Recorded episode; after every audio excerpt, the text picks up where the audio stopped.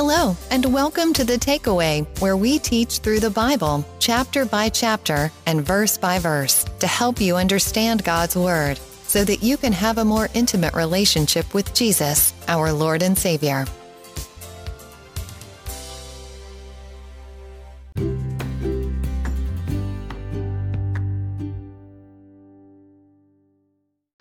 Welcome again to The Takeaway. I'm your host, Pastor Harry Behrens, and on today's episode, we would be looking at Revelations chapter 8, verses 1 through 5. Big question today that we want to ask ourselves is Do you ever take time to be silent before the Lord? To just be still, to hear His voice, to be calm? Um, we live in such a noisy world just noise everywhere, whether it's just noise from people around us, the environment, it could be the wind blowing, the animals making noise, birds chirping, um, just the noise of society, the noise of TV, the noise of just everything. There's constant noise. And taking time to be silent and how important that is. I mean, we always ask, why doesn't God ever speak to me? Well, maybe it's because we don't ever shut up long enough to actually hear the Lord speak to us. Um, I could personally tell you uh, every time that God has ever spoken to me, I had silence, but the silence that I had was an internal silence. It wasn't, I can't shut my environment up all the time, but I could put myself in a quiet environment to a certain extent. But to really be before the Lord, to hear Him speak to you, first you have to have a repentant uh, spirit. You have to be repentant of the things that you've done, um, and you have to pursue Him. And silence is an internal. It's an internal silence, and that's when God tends to speak. We're going to be looking at that today as we go through this, is because some really interesting things that uh, we see in these first five verses of chapter eight, and. Uh, we're going to look deeper into this and explain it. And I want you to just ponder that question and think about what that means to you to be silent before the Lord as we read through this scripture. So let's get started as we look at verse, uh, just verse one right now. It says, "When the Lamb opened the seventh seal, there was silence in heaven for about a half an hour." So we want to pause right here just for a second because we're seeing the seventh seal open. And if you remember the previous six seals that were being opened, Jesus is opening the scroll and there's seven seals that hold it together. And the first six seals were not God's wrath right? You could you can in a say say they were God's judgment starting, um, but essentially what he's doing is he withdrew himself. If you remember, prior to him even opening the seals, right? The um, he he removes his spirit from the world. He removes the restrainer. The restrainer would be removed so that the uh, antichrist could be revealed. And what you have in that moment, right? The church is removed. The spirit of God is removed in the sense of that the Holy Spirit isn't gone from the earth. He's just not restraining evil anymore. So he withdraws from restraining evil. And not only do you have demonic evil taking place on this earth, you have the evil of man, right? And the thoughts of man are con- evil continuously. Uh, we see that back in Genesis, um, prior to the flood, and God just judged the world then. And he said, Man, the thoughts of man, the heart of man, is evil continuously. So you have the first six seals are just man being evil and just the destruction and everything coming upon the world is what we're essentially doing to ourselves uh, without the Holy Spirit restraining. So now we're into the seventh seal, and as he opens the seventh seal, you have to remember that the next judgments to come, the seven trumpets and the seven bowls, are in the seventh seal right? So the completion, like this is now God's judgment. God's wrath is about to come. But right before the trumpets blow and God's wrath begins, we're seeing like this pause and we're getting ready to come out of this. So last week we talked about in chapter 7 the 144,000 being sealed. The church is you know long gone at this point, but the God is taking his chosen and he's sealing them so that his wrath will not fall upon them and they have a purpose. Um, but the end of this pause is right here in chapter 8. And when he opens the seventh seal, heaven gets silent. And, and it, for a half an hour, I mean, have you ever stopped just to be quiet for a minute, even in a room full of people? You ever hear a speaker speak and then all of a sudden he gets silent, even for a few seconds, it can get awkward? Um, we're talking about a half an hour. It's like, what happened? Heaven is not meant to be a quiet place. Heaven is a loud place, a place of worship, um, praising God. There's just so much going on and multitudes and multitudes of people. And then all of a sudden, all that just stops. And it's just dead silence, quiet. Not even silence like we could have here on earth, but I'm talking about heavenly, spiritual silence. Like just think of like dead silence. There's nothing, no air moving, no music playing, nothing. Just dead silence. And they're just taking in what is about to happen. And what is it that is about to happen? Well, let's look into that, right? So, first, we see the number seven again, indicating completion. And it's important for us to see this because the number seven appears many, many, many times in Revelation. And the number seven in Hebrew uh, has the same consonants as the word for completeness or wholeness. In Genesis 1, 7 develops two key symbolic associations. One of them is that through uh, 7, all. Uh, one of them is that 1 through 7 altogether is a symbol of completeness. Uh, so the scroll is entirely open at this point. God's judgment is about to come. We're going to see seven trumpets, seven bowls, meaning his, his judgment is full and complete. Um, so, what does the silence indicate? Well, there's a few possible uh, possibilities here. One, the silence in heaven uh, for the space of half an hour is a sign of deep respect and awe in the presence of the judge of all the earth. Just as earthly courtrooms demand silence when the judge is presiding, so does the heavenly courtroom. Be silent before the sovereign Lord, for the day of the Lord is near. Zephaniah 1 7.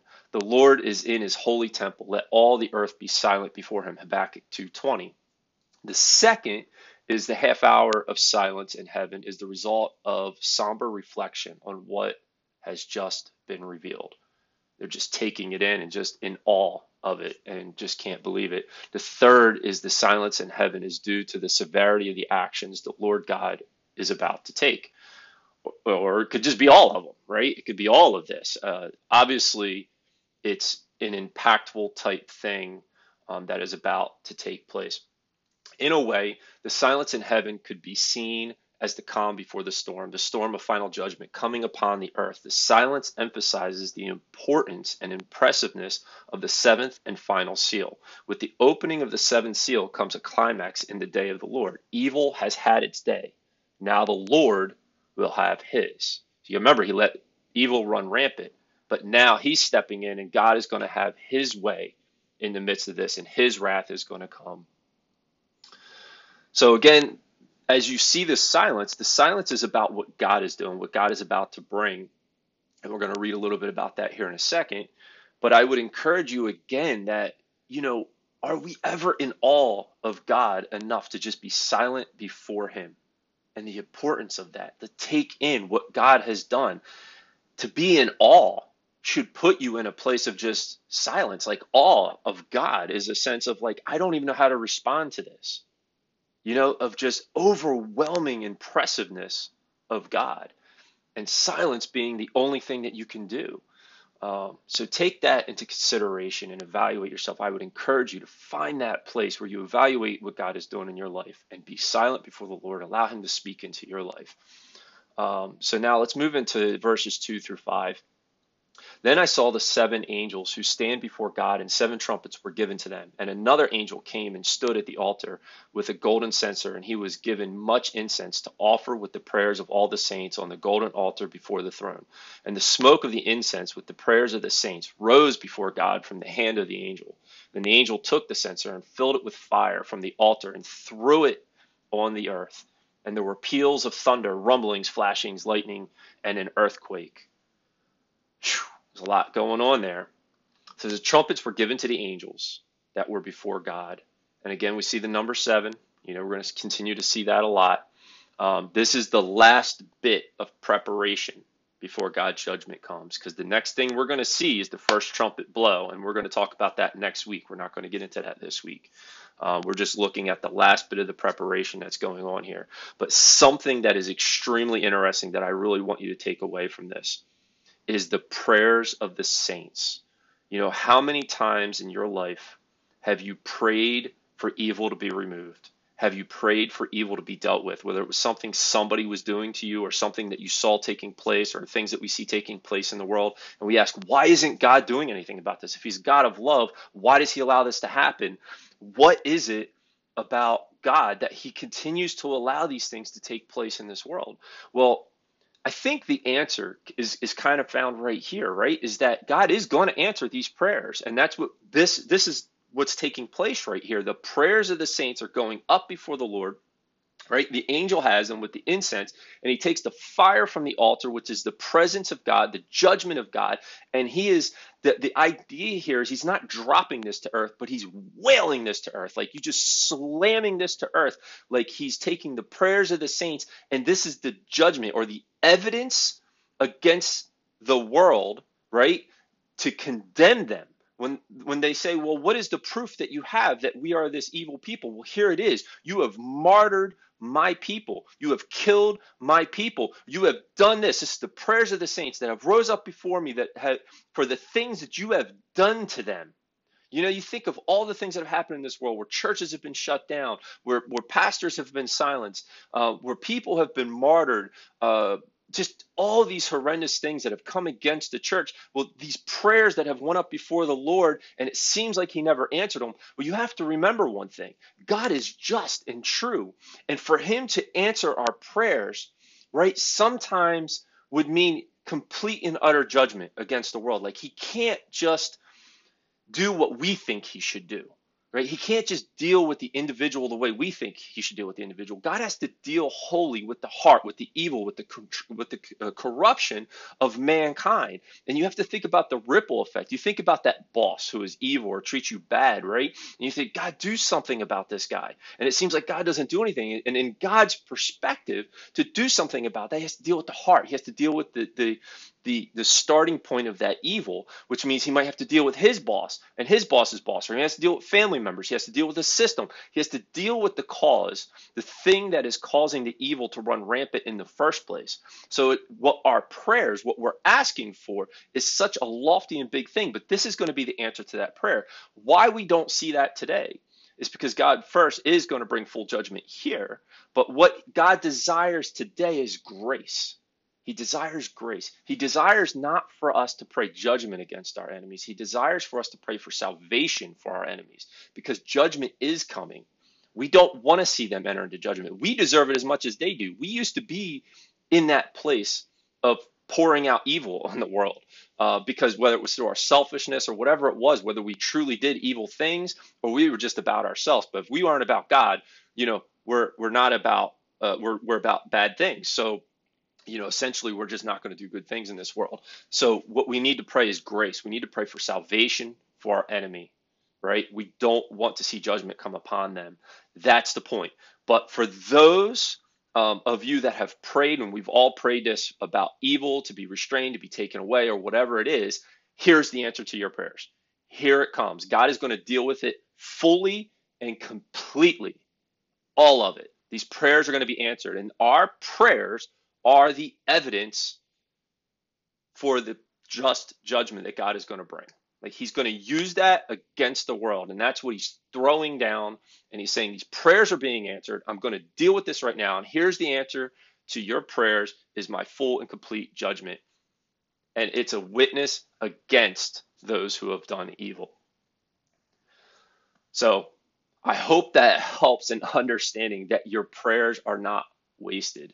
In fact, our prayers that seem not to be answered are actually being added to the evidence against this world.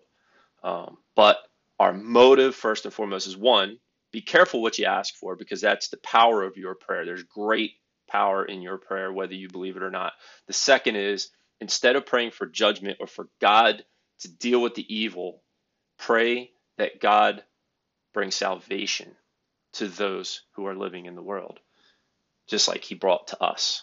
That should be our desire. That should be what we want. And that's what I'm asking you to consider in your prayers. Pray for salvation, pray grace over people. Because God's judgment will be full and it will be complete when it comes. So now the fire from the altar, like I said before, um, the fire indicates uh, God's presence. It indicates uh, purity, like judgment. Um, in fact, what I want to do is look back at Leviticus 6:13. And back in Leviticus, um, the fire of the altar, God started this. But let me read this for you. In Leviticus mentioned several times that the fire in the altar was to burn continuously. God wanted a perpetual fire there, and he must have had a reason for it.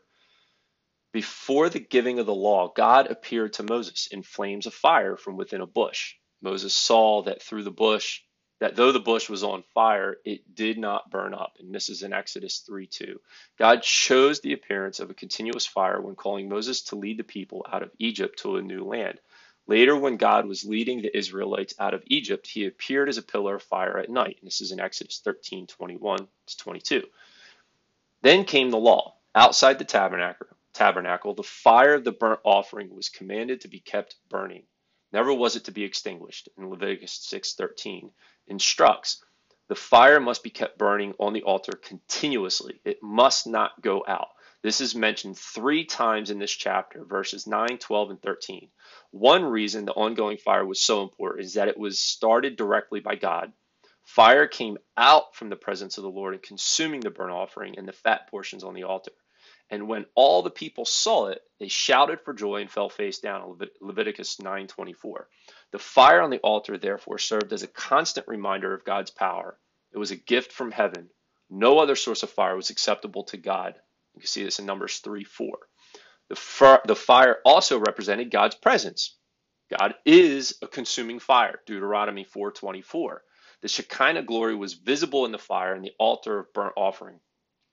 The ongoing presence of God reminded the Israelites that salvation is of the Lord. The atonement made at the burnt offering could only be made through him. In the New Testament, John the Baptist predicted that the Messiah, Messiah would baptize with the Spirit and with fire. Matthew 3:11, Luke 3:16.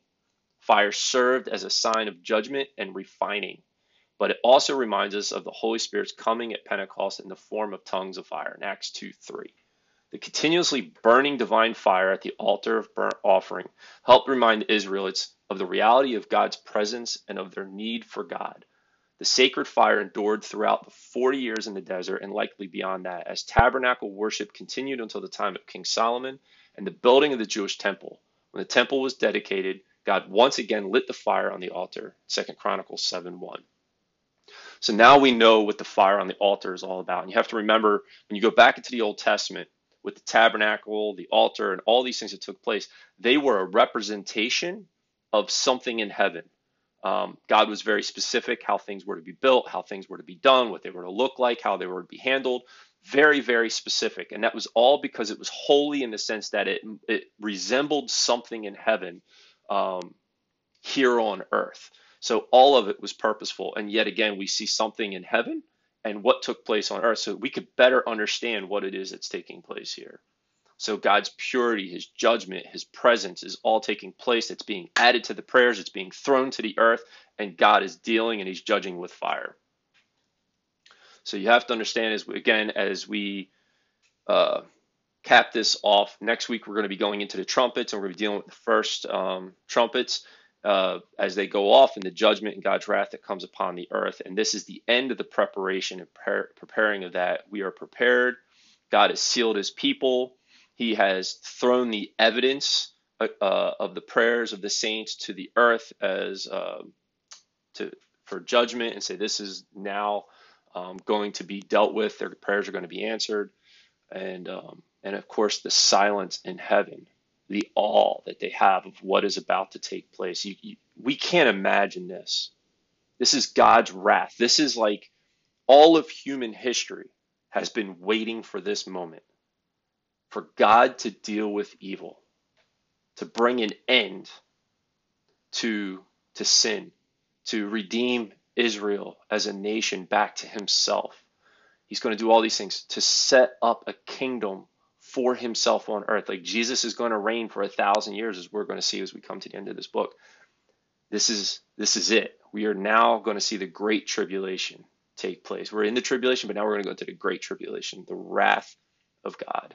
So again, as we close, keep those who do evil in your prayers that God's grace would pour out on them for salvation. that just like Paul the apostle, who was martyring and killing the saints, met Jesus on the road to Damascus and was immediately and utterly changed and became one of the most known apostles in the New Testament. He wrote the majority of the New Testament. If it wasn't for that change in his heart, a guy who was killing believers, he calls himself the greatest of all sinners because he knows what he did. And God used him extremely powerful. Think about your enemies who hate God right now. That if they were to get saved, the transformation, it's, a, it's, a, it's amazing that the more somebody rebels against God, that when they're saved, the more on fire for the Lord they seem to be. And I think it's because they recognize, more so than most, what they've been saved from. Paul understood that. He, he didn't deserve what he received to be an apostle. Like he didn't deserve that. He knew he didn't deserve that. But none of us deserve what we're given. We don't deserve this. We all deserve this judgment, this wrath of God to come upon us. We don't deserve God's love the way we receive it. But yet God loves us to this extent. So let's pray and pray for those. Father, thank you so much for your word. Thank you that we could be in awe of you, to be silent before you, to hear you, to be a witness unto you. Father, I pray for all those who don't know you still, who are still selfish in the world, who are still committing evil in the world. God, we pray for their salvation. I pray for the saints that are still within this world that are hearing this message, God, that you would anoint them and empower them to share your word and to pray powerfully for those who are committing evil within this world, who are martyring the saints and, and persecuting the saints, God, who are persecuting your church, your bride. You can't let your bride continue to be attacked. Like you are going to defend her, and we are her. So, God, we love you and we thank you. And I pray blessings over everybody listening to this message. If you are one of those people who have not yet accepted the Lord, accept Him today. Ask Him to come into your heart, and you will be saved, and you will be part of the bride of Jesus. We pray this in your precious name, Lord Jesus. Amen. Thank you again for joining today. I hope today's message was helpful. And next week, again, we will be looking at the seven trumpets and discussing the wrath of God and what all that will look like. So thank you, and God bless.